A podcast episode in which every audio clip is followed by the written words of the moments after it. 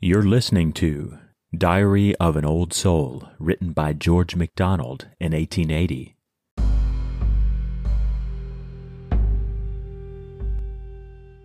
The house is not for me. It is for him.